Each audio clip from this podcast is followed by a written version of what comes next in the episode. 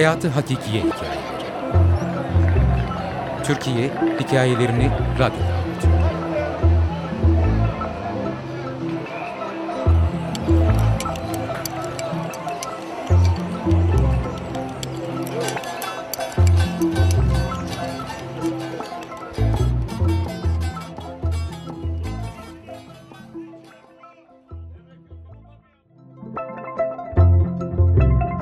Çay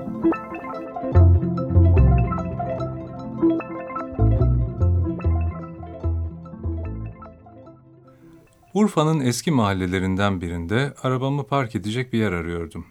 Zaten kargacık burgacık olan bu sokaklar gelişi güzel bırakılmış araçlar yüzünden tam bir labirente dönüşmüştü. Öğle güneşi tepede her yeri eşit derecede kavuruyordu.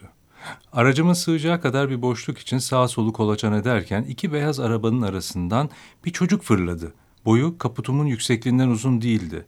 Siyah bir kafaydı tek gördüğüm. Frene yüklendim.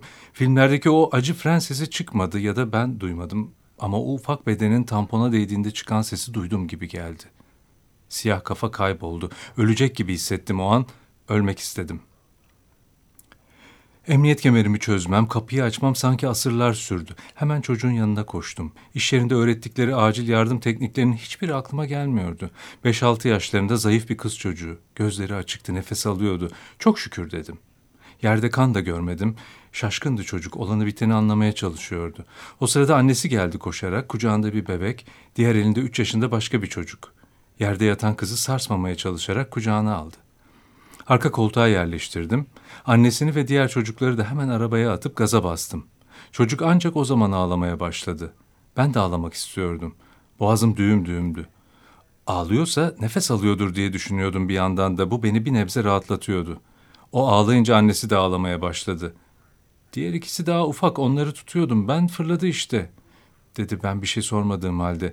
Yol boyunca defalarca tekrarladı aynı cümleyi. Diğer ikisi daha ufak. Onları tutuyordum ben fırladı işte. Hastaneye varır varmaz çocuğu acil servise götürüp durumu anlattım. Kafasını çarpıp çarpmadığını sordular. Görmediğimi söyledim. Kız hayır dedi ama böyle durumlarda çocuklara inanılmaz dedi doktor. Anlayamayabilirler veya korkudan yalan söyleyebilirler. Ne gerekiyorsa yapın lütfen dedim. Sanki demesem yapmayacaklardı.'' Sonra o hastanede çalışan bir doktor arkadaşımı aradım. Bilirsin böyle yerlerde tanıdığın birinin olması her şeyi kolaylaştırır. Arkadaşım gelince beni oturttu. Sakinleş dedi. Şimdi film çekilecek. Biraz müşahedeye alınacak, rapor tutulacak. Ama ben gördüm. Doktorundan da bilgi aldım. Hiçbir şey yok gibi dedi. Bana yalan mı söylüyordu bilemiyordum. Yavaş gidiyordum ve frene basmıştım. Yumuşak bir temastı ama yine de bir buçuk tonluk bir araba altı yaşındaki bir kıza değmişti işte.''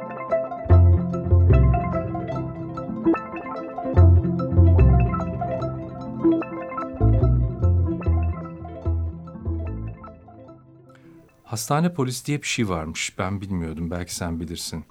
Bildiğim polis memuru, üniformalı, silahlı, adli vakalar için. Beni onun yanına götürdüler. Bana nerede çalıştığımı sordu. Barajda dedim.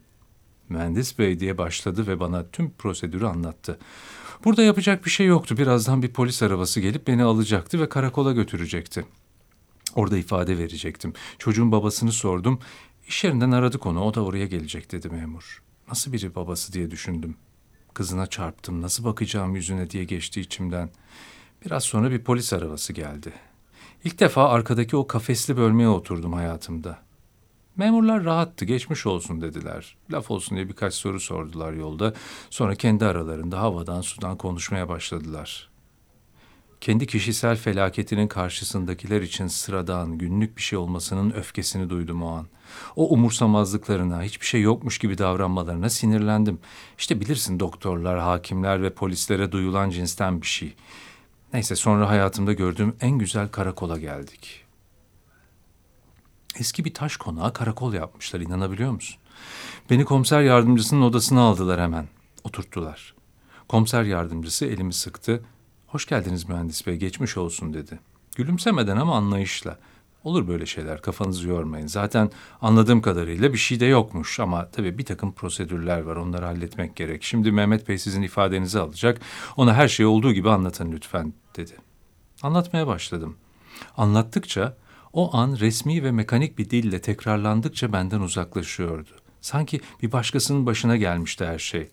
Şu şu plakalı bej rengi aracımla Adil Sokak'ta saatte yaklaşık 15-20 kilometre saat hızla ilerlerken 13 nolu binanın önünde... O sırada zayıf, sessiz bir adam girdi odaya. Atölyeden ancak izin alıp geldim dedi özür diler gibi. Komiser yardımcısı adamın elini sıktı. Geçmiş olsun dedi resmi bir ifadeyle. Adam karşıma oturdu. Komiser bana dönüp kızın babası diye açıkladı. O düğüm yine geldi boğazıma oturdu. Adamın yüzüne kaçamak bir bakış attım. Yüzünde herhangi bir korku, öfke, endişe yoktu. Adamdan özür diledim, olanları anlattım. Çocuğun aniden çıktığını, duramadığımı ama kızının iyi gözüktüğünü, önemli bir şey olmadığını söyledim.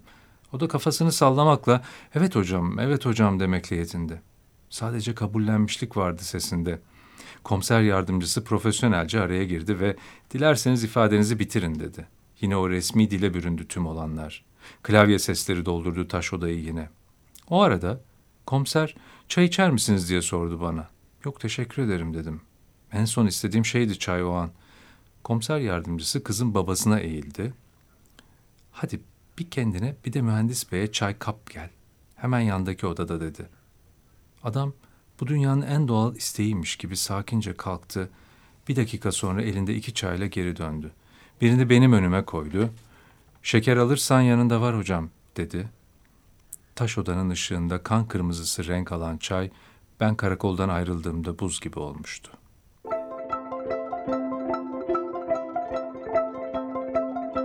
Çay Yazar Engin Türk geldi. Editör ve okuyan Murat Gürsoy.